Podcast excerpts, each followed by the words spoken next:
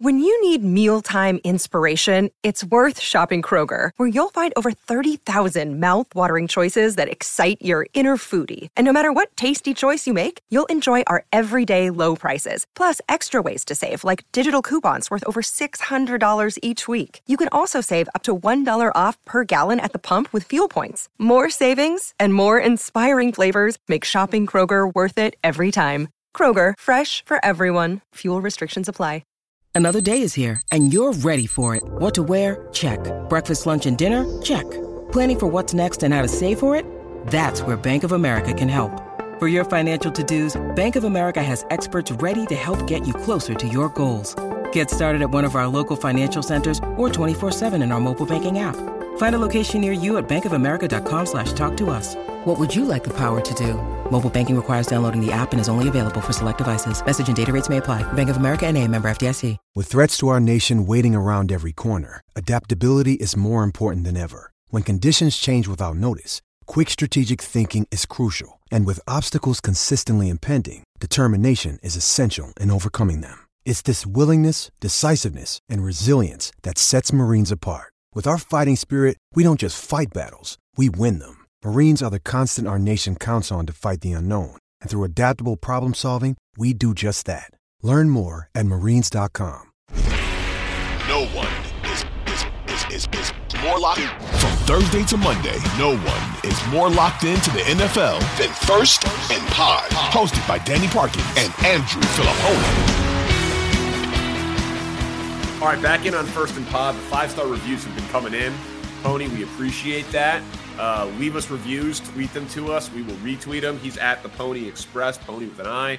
I'm at Danny Parkins. Tell a friend. This thing's only going to get bigger through the playoffs and what's going to be a busy offseason. So subscribe. Do you think that I am do you think that I am gaining popularity by my instant reactions to what happens in these Steelers games? Or do you think that people are more appalled and freaked out by the raw version of me that they're now getting on social media? I I like you less. I can tell you yeah. that. I can tell you that much. With your your your singing and your your dancing and you're just you're uh, pretty sick, Chubbs. But I love you. It's frivolity. Um, yeah, it is. Yeah. Oh, that's what it is. Okay. Uh, Lions Vikings.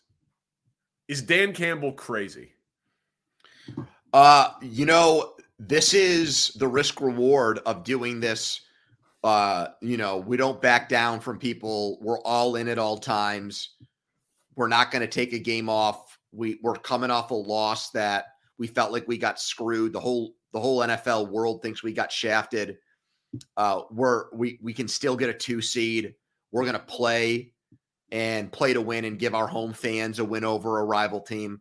Uh, and then you lose Laporta in the first quarter to a to best case scenario, a knee bruise that will keep him out of the wild card game. Pointless. I mean, I don't understand why they didn't take their six or seven best players and sit them today. Maybe even more than that. And and Laporta Laporta would have cracked that list. He would have made that list um, with Goff and with Hutchinson and with. I wouldn't have played Saint Brown. I mean, I would have sat all of those guys today. I think that's what most coaches do. I don't think you're any less of a masculine coach or players coach when you do stuff like that. So he took an unnecessary risk today, and it came back to bite him. They lost one of their best players who they were probably going to need against the Rams this weekend. It's it's it's Brandon Staley and Mike Williams. Yeah. You know, yep, that's right. And we bear, and we crushed him for it. And Staley's now looked at as kind of a nerdy coach, analytics guy. And this is the polar opposite of that. So I guess it doesn't it matter. And it wasn't even just Laporta. I mean, uh, Raymond, the punt returner, got hurt. Amon-Ra Saint Brown took a vicious shot late. He seemed okay. But I mean, they're, they're playing with fire the whole time. I know the argument against it is that that's just what he is. Like you called it masculine. He he goes for it on fourth and seven, even when the refs screw him. The kickoff team is doing some huge dance after they score before they go and and kick the ball. Like they have, I mean, he he threw a pass in the middle of the field on a touchdown drive today to Dan Skipper, number seventy, their offensive lineman, the one who reported but wasn't granted eligibility last week. They threw it to him at like the forty-five-yard line. The place went insane. Like, if I was a Lions fan, like a paint-my-face, wear a Scott Mitchell, Herman Moore jersey, diehard Lions fan, I would want to sign Dan Campbell to a lifetime contract. Like, you know what I mean? Like, I, I get why people love him. I get why the players love him. They play hard for him. All of those things. There was a way to do all of those things today without playing your best guys. I, I I agree, man. I, I there was a big but coming. Like, at some point, you can you have to be able to say, do the same messaging to the team and say, and you know what? And we're going to go out there and we're going to kick the Vikings' ass with backups. Like, you know what I mean? Because who knows who it's going to be? Like, don't hell, don't tell them all week if you don't want to. Make them go through the full week of practice, and then at nine in the morning, go tap eight du- eight dudes on the shoulder and say, you're sitting today. You know, it's just, if you're locked into where you're going to be in the postseason, and I know there's two and three seeds up for grabs, it's just very, very unnecessary. And it's a bummer. It's a bummer. The N F C is wide open behind San Francisco, and they would say that they could beat San Francisco. I wouldn't agree, but they they would say it. So it's just a uh, I I like to see the teams at full strength in the postseason. So I thought it was unnecessarily risky. I think that's a funny line that you just used there, by the way. It's wide open except for the juggernaut team that's in their we conference. Just saw them lose to to to uh, to Baltimore, though. So like like, like I said, it's you it's, know the Eastern Conference bit. was wide open in nineteen ninety-six. Besides the Bulls. Well, no, we had never seen. Okay, all right, smart guy. Let's keep it. Let's let's let's get some pace. Let's check some pace into this offense. All right, okay? Next up here. Oh yeah, You've right. You got the N F C East games. Dallas takes care of business. Philly doesn't. W T F happened? Okay. Coming into this year, if I would have told you that one of these teams would just collapse and puke all over itself and be completely untrustworthy and be ripe for a one and done, and the other would just answer the bell, take care of business, be figuring out ways to win, be playing analytically inclined football, you would have said that it was the Mike McCarthy team that's collapsing. And I know that Philly's biggest problems are defense, and there's questions, obviously. I mean, Devontae Smith's not there. Swift was out. Hurts, his middle finger looked like my spine with severe scoliosis. Like, it, they've got some injury problems on offense that was not them. We'll see what, what team they bring in terms of health on the offensive side of the ball to the postseason.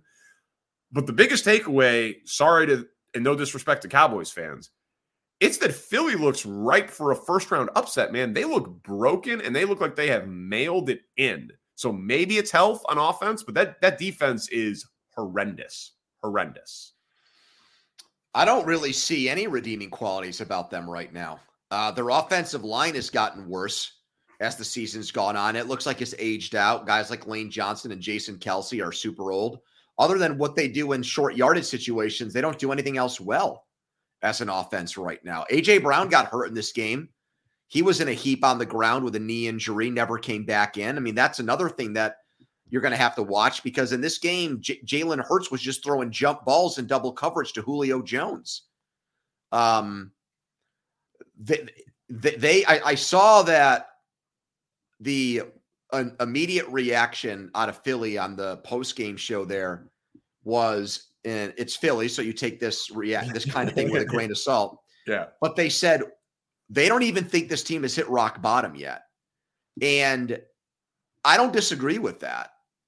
I mean, they've lost five of six. Well, go lose to Baker. Right. I mean, Tyrod Taylor had two hundred twenty-seven passing yards in the first half of the game here. Now you're not even beating the little brother team that you stopped on all of last year, beat the Giants three times, beat them earlier this year. You've completely... Uh, you know, you've made it a one-sided rivalry. Uh, before it was, okay, you know, they're, they're maybe they're running out of gas here. Last year, they pl- they're playing all their good teams late in the season, but the last three games were two with the Giants and one with the Cardinals. They'll go three and oh, and they'll win the division. They went one and two in those games, and they tried to win all three. They didn't come into this game resting guys today. They got thoroughly outplayed. So I agree with what you said at the start of this. Like, I would say even though the Eagles were winning in this kind of smoke and mirrors method in the beginning of the year, we I think we just all assumed that they would at least give up some kind of fight here by the end of the year. I mean, maybe they're not a championship caliber team, but they're not going to go out like chumps. They suck right now, dude. If we're power ranking N F L teams, I think I'd put them last among the teams that made the playoffs.